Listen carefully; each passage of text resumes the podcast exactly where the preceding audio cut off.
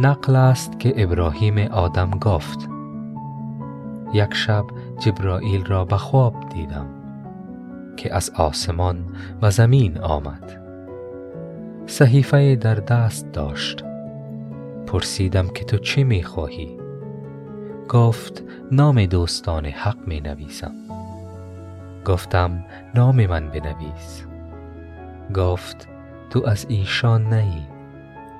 گفتم دوست دوستان حقم.